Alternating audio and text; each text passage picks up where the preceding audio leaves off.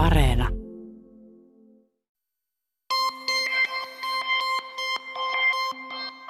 myötätunnon kyky, niin nämä voi heikentyä. Jos me nyt niin kuin laajasti käytetään vaikka, vaikka jotain hoivarobotteja, niin sitten herää kysymys, että, että ruveta, ruvetaanko me ajattelemaan, että se hoiva on vaan tämmöistä ikään kuin robottien puu, puuhaa, ja, ja me ei saada ikään kuin harjoitusta. Haluan, että minua hoitaa tulevaisuudessa kone eikä ihminen. Robotin kanssa ei ahdista käydä vessassa, mutta ihmisen kanssa se voi olla noloa. Robotti ei myöskään koskaan satuta minua ilkeyttään, kuten ihminen. Jos robotissa on vikaa, niin se on helpompi korjata kuin viallinen ihminen.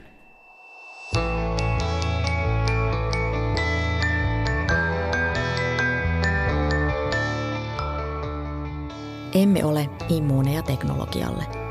Se muovaa meitä ja ihmissuhteitamme. Kuuntelet havaintoja ihmisestä ohjelmaa. Minä olen Satu Kivelä. Tekoälyn sovellutukset, koneoppivat järjestelmät ja robotisaatio muovaavat meitä jopa huomaamattamme. Jo vuosia esimerkiksi sosiaalinen media on vaikuttanut käyttäytymiseemme ja vuorovaikutukseemme. Julkisten tilojen aulassa meitä tervehtivät sosiaaliset robotit. Sairaaloissa kuljetusrobotit hoitavat tarvike- ja ruokakuljetuksia. Brittiläinen tekoälytutkija David Levy jopa uskoo, että 30 vuoden kuluessa robotit hyväksytään ihmisen kumppanuuden ja halun kohteeksi. Siis että tulevaisuudessa sitä oikeaa ihmiskumppania ei tarvitse enää etsiä. Kumppanin voi rakentaa tekoälyn avulla, jos haluaa. Pyysin ihmisiä kertomaan kokemuksiaan tätä ohjelmaa varten. Kysyin, miten kännykkä tai muut sovellukset ovat jo vaikuttaneet elämään. Kiitos jokaiselle vastanneelle. Nimimerkki Anni kertoi, että kuvapalvelu Instagram on aiheuttanut hänelle paineita.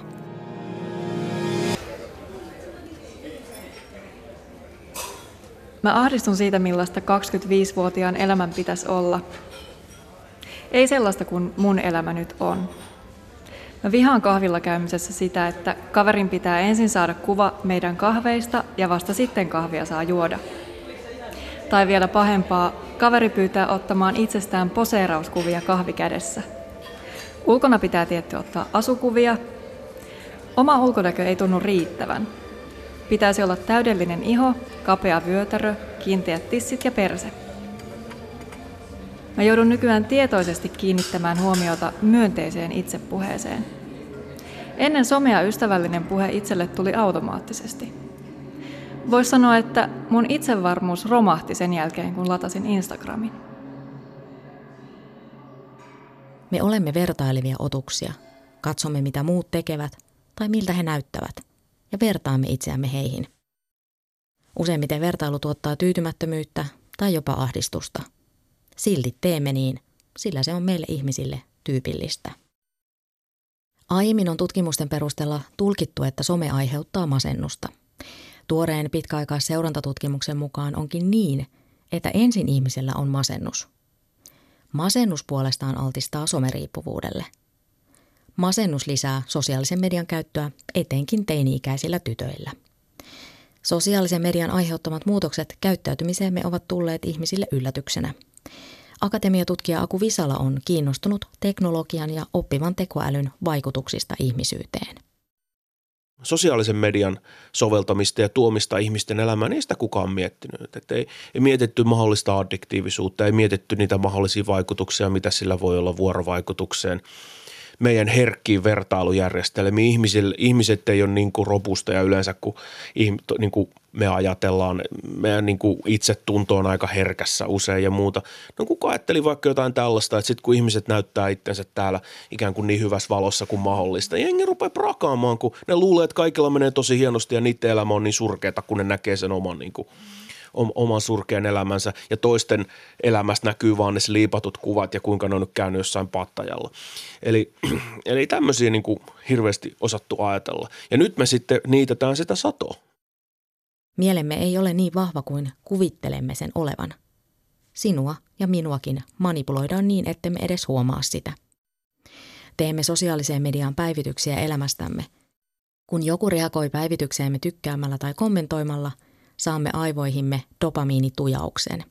Se saa olomme tuntumaan hyvältä. Niinpä tehtailemme lisää päivityksiä palkkion toivossa kuin Pavlovin koirakonsanaan. Meidän henkilökohtaiset päivityksemme ovat kuitenkin kansainvälisille jäteille rahanarvoista dataa. Sovellusten keräämä data huolettaa ainakin nimimerkki Pasistia. Hän kirjoittaa, että voi olla, että jonain päivänä ihminen ei saa lainaa kerättyyn dataan vedoten. Pasisti kertoo, että muun muassa siksi hän aikoo irrottautua Googlesta ja Applesta.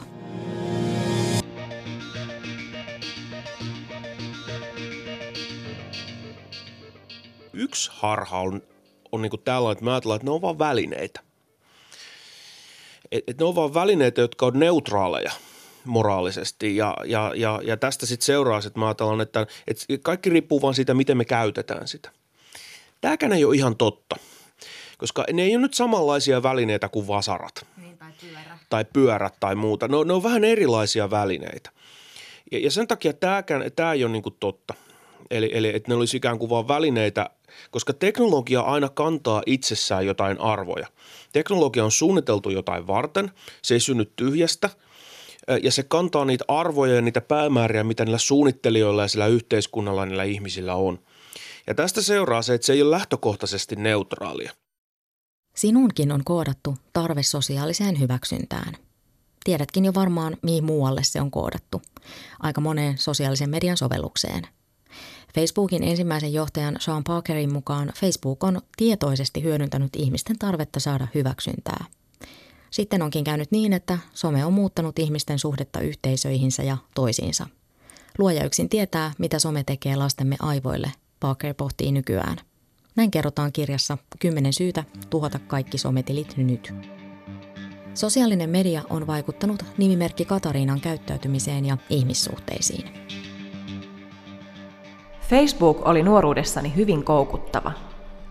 Halusin saada tykkäyksiä, kommentteja ja tökkäyksiä – Elin omassa kuplassani.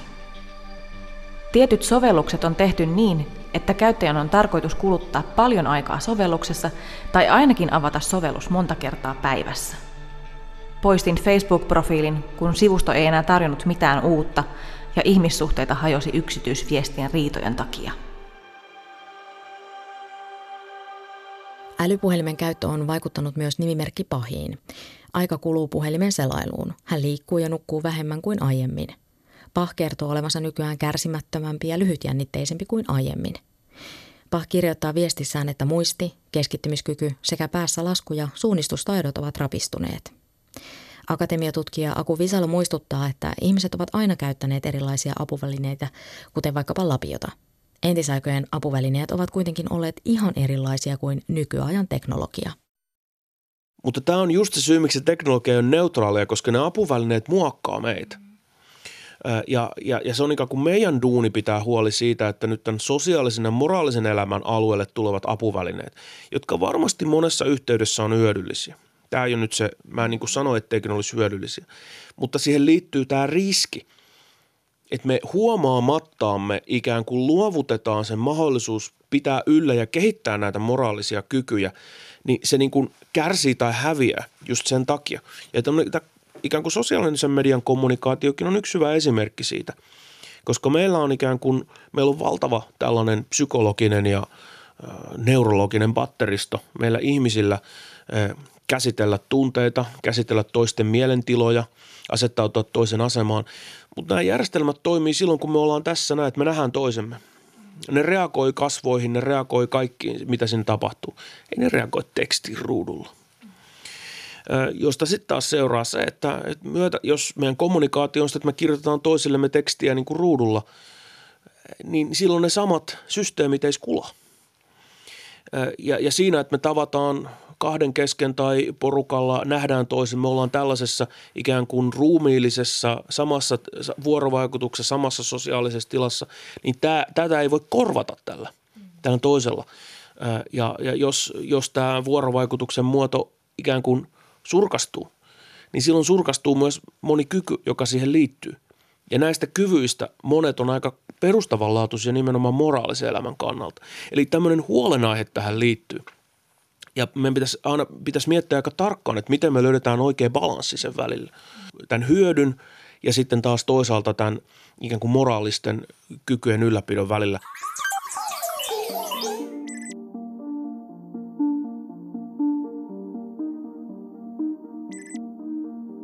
Vuorovaikutuksen onnistumiseen vaaditaan myötätuntoa. Se onnistuu helpommin kasvokkain kuin verkossa. Meiltä vaaditaan myös itsekuria, jotta voimme käyttää somea koukuttumatta. Miksi monet pitävät mieluummin taukoa somesta, mutta harvoin lähtevät lopullisesti? No, onhan somessa myös paljon hyvää. Somen kautta voi pitää yhteyttä läheisiinsä, keskustella, tutustua uusiin ihmisiin ja solmia ystävyyssuhteita. Ja hei, kuka voi vastustaa hellyyttäviä kissavideoita? Nyt me keskustellaan aika paljon tähän tekoälyyn ja koneoppimiseen liittyvistä eettistä kysymyksistä. Mutta kuka esimerkiksi 15 vuotta sitten kauheasti keskusteli vaikka sosiaaliseen mediaan liittyvistä kysymyksistä tai eettistä kysymyksistä? Eipä paljon kukaan.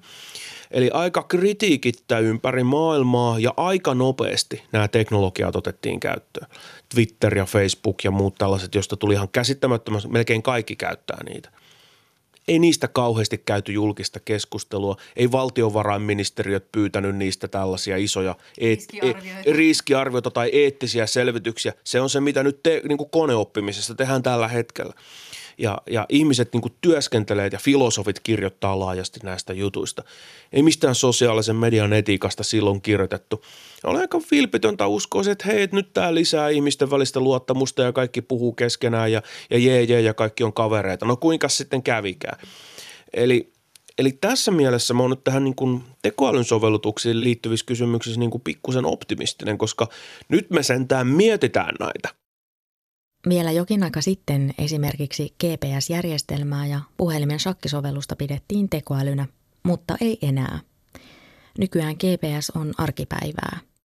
Aku Visalan mukaan esimerkki kuvastaa hyvin tekoälyn määrittelyn ongelmaa. Tekoäly ei ole yksittäinen asia, vaan kyse on monista erilaisista ohjelmista ja sovelluksista – Visalan mukaan olisikin parasta keskittyä pohtimaan, mitä erilaiset koneoppivat järjestelmät ja robotit voivat tehdä.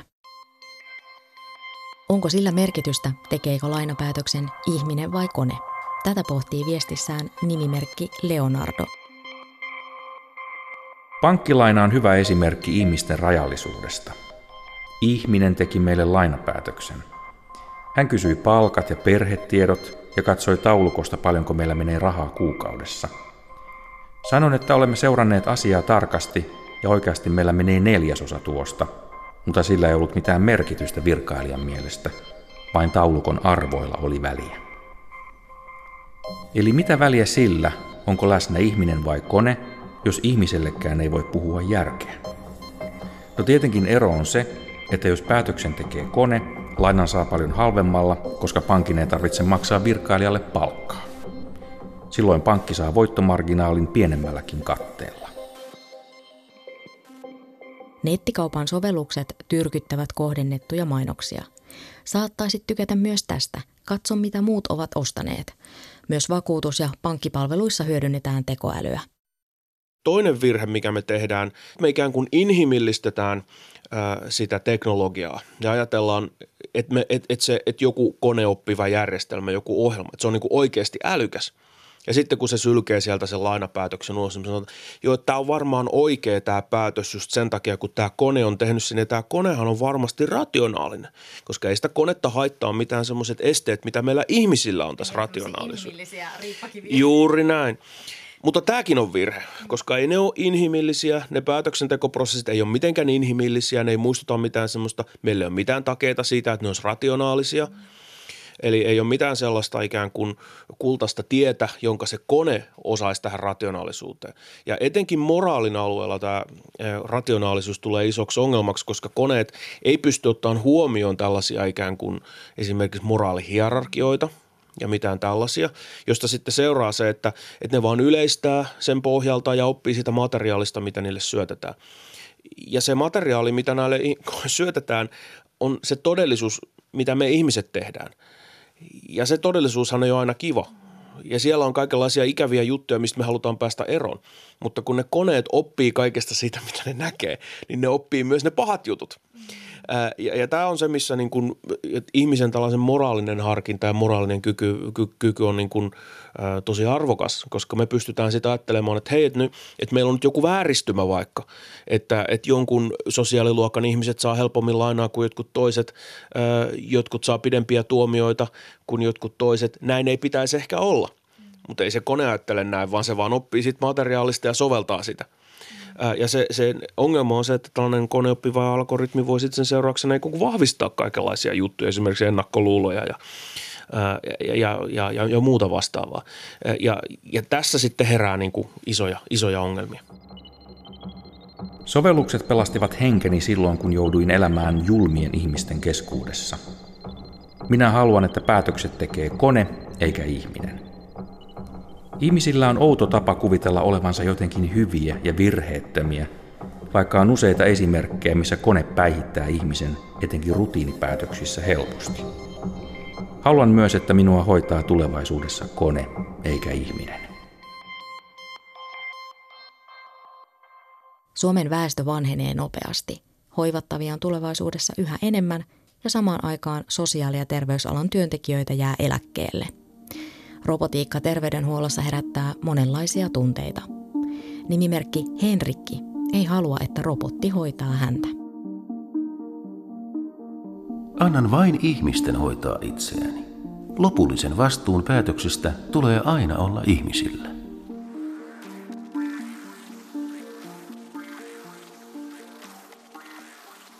Suomessa on ainakin joissakin sairaaloissa käytössä kuljetusrobotteja, jotka vievät tarvikkeita – Ruotsissa on kehitetty maailman ensimmäinen hygieniarobotti Poseidon. Se auttaa liikuntarajoitteisia ihmisiä peseytymisessä. Japanissa puolestaan kehitellään Riba-nostorobottia, joka jaksaa nostaa 80-kiloisen ihmisen sängystä toiseen tai pyörätuoliin. Miten meidän pitäisi tämä yhteiskunta virittää, että me saataisiin vaikka lisää hoitajia vai onko se vaan niin kuin halvempaa ja kätevämpää sitten laittaa joku teknologia hoitaan se hoitajan homma. Ja, ja tämä ei ole mikään yksinkertainen kysymys. Jos ihmisille esittää tänään, niin kaikki se on juu totta kai hoitajia. Mutta sitten taas toisaalta, jos se vaatii niin kuin semmoista rahallista panostusta, se on jostain pois. Voitaisiko sitä rahaa käyttää johonkin muualle? Ja, ja onko se sitten, että jos yksinkertaisesti ei ole massia, niin jos pitää valita sen välillä, että onko robottihoitaja vai hoitaja ollenkaan – niin sitten ihmiset sanoivat, että no totta kai robottihoitaja, mutta olisi parempi, että olisi ihmishoitaja. Ja tästä syntyy semmoisia niin, niin monimutkaisia eettisiä kysymyksiä, poliittisia kysymyksiä, että, että mä en näe, että näitä pystyttäisiin mitenkään niin kuin yksinkertaisesti ratkaisemaan.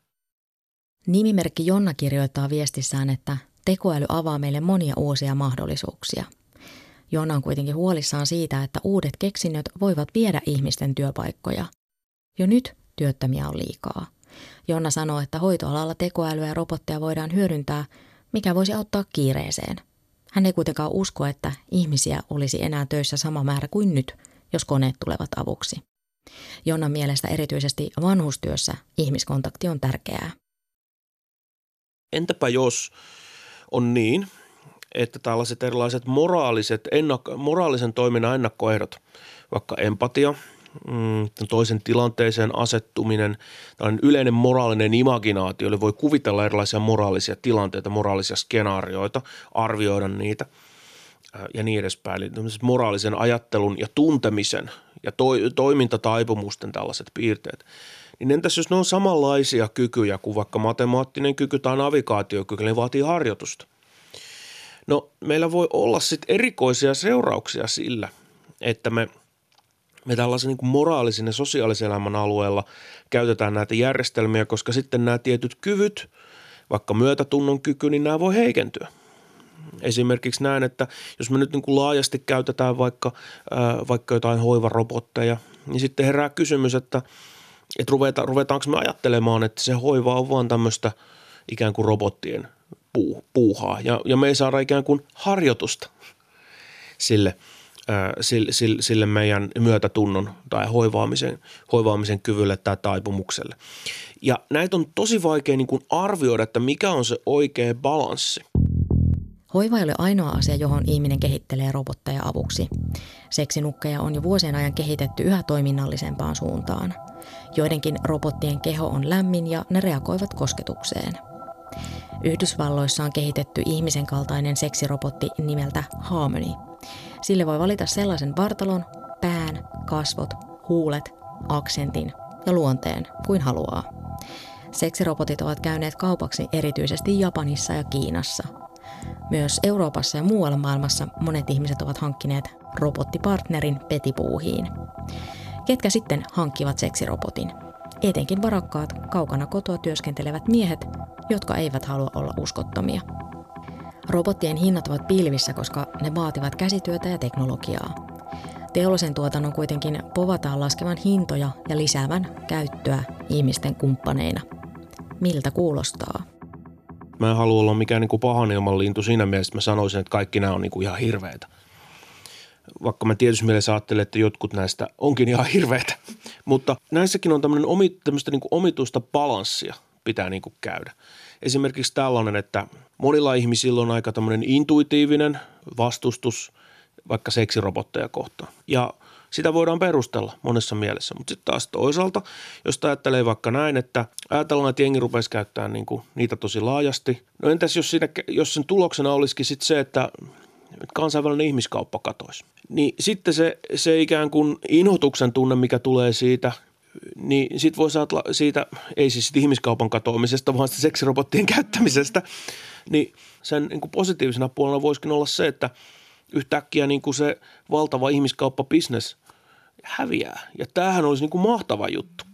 Ja, mutta sitten taas kääntöpuolena voisi olla vaikka tämmöinen, että laaja seksirobottien käyttö voi johtaa siihen ajatukseen, että tämä meidän keskinäinen yhteys ei olekaan mitään muuta kuin tällaista – ää, ikään kuin tämmöinen valtasuhde, mikä sitten voi olla niin kuin ihmisen ja tämmöisen keinoolion välillä, koska sitten mä voin käyttää sitä, miten, se, miten mä haluan. Ei mun tarvitse kohdella sitä niin kuin inhimillisesti, eikä se sano koskaan, että hei, mulla on nyt pääkipeä kulta tai, tai mitään muuta vastaavaa. Ja sitten se, se vahvistaa sitten meidän tämmöisiä niin kuin itsekkäitä taipumuksia taas. Miten seksirobotit vaikuttavat ihmiseen? Tästä ei juurikaan ole vielä tutkittua tietoa – Terveysväitteet ovat usein robottien markkinointia. Seksirobottien väitetään esimerkiksi vähentävän prostituutiota. Tätä väitettä tukevia tieteellisiä todisteita ei ole löytynyt.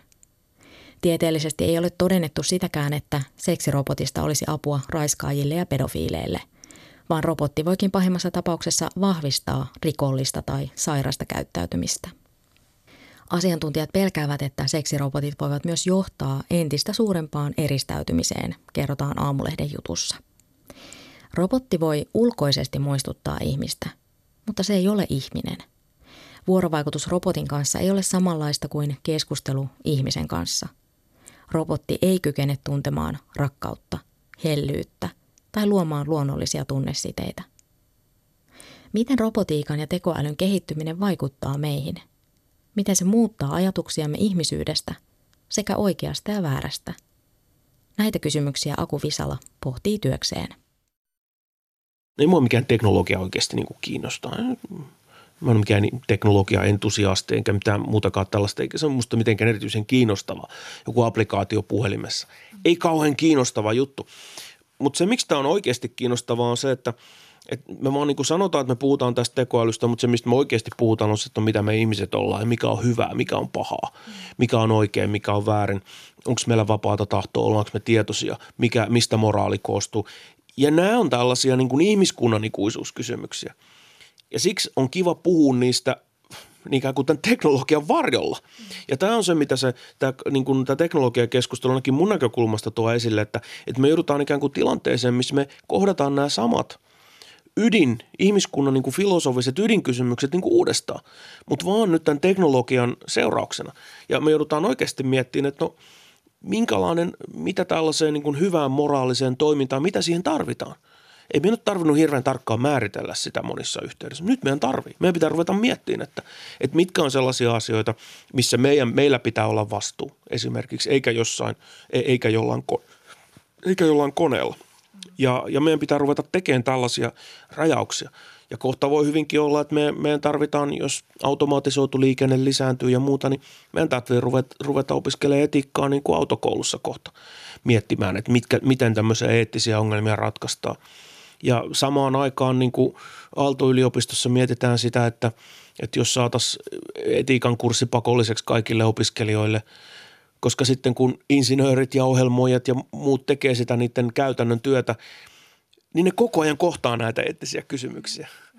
Ja se on osa koko ajan sitä niin kuin teknologiaa, joka tulee yhä enemmän niin kuin lähemmäs meitä. Ja, ja tietysti myös, musta tämä on aika hyvä juttu, että me mietitään näitä. Musta se on aika siistiä. Tekoälyn kehittämisessä tarvitaan monitieteistä ja laajaa yhteistyötä.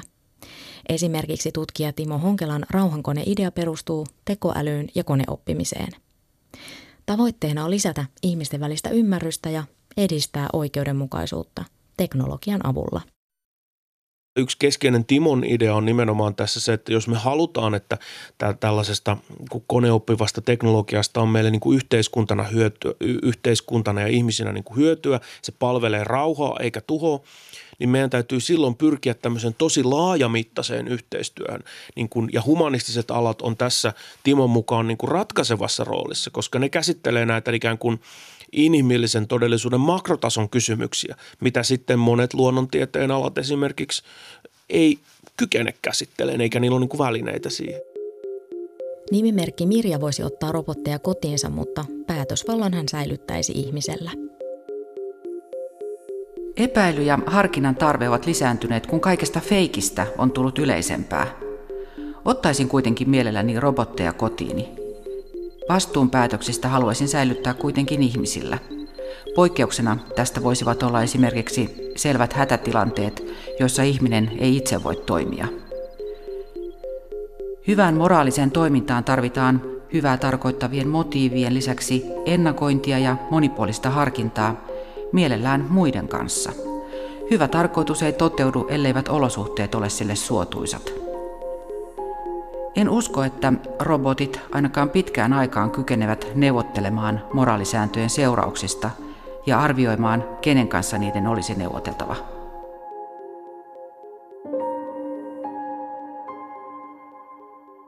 Voiko ajattelummekin muuttua tekniseksi ja välineellistäväksi, kun elämme teknologian läpäisemää arkeamme?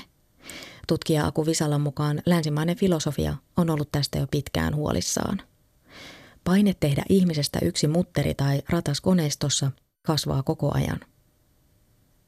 Meidän täytyy siis pitää huolta siitä, että teknologia palvelee meitä, emmekä me sitä. Roboteista tai koneista ei saa tehtyä tuntevaa, ajattelevaa ja toimivaa ihmistä. Meistä ihmisistä sen sijaan voi tulla liikaa koneen kaltaisia.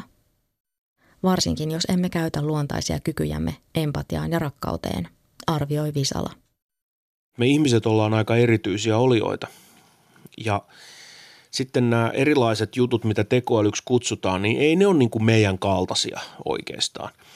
Ja me aika usein tehdään semmoinen virhepäätelmä tai me ajatellaan jotenkin tosi yksinkertaisesti, että ne on jotenkin niin kuin meidän kaltaisia tai, tai että ne on vaan niin kuin välineitä, jotka auttaa meitä tai sitten ne on meidän kaltaisia. Ei ne ole. Ja, ja meidän tarvitsisi pitää kynsin ja hampain kiinni – ikään kuin siitä vähästä ihmisyydestä, mitä meillä on vielä jäljellä. No, miten sitten voimme pitää huolta kyvystämme myötätuntoon?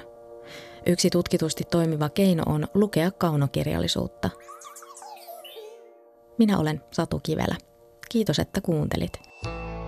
Mitä ajatuksia ohjelma herätti? Lähetä palautetta havaintoja.ihmisestä at yle.fi.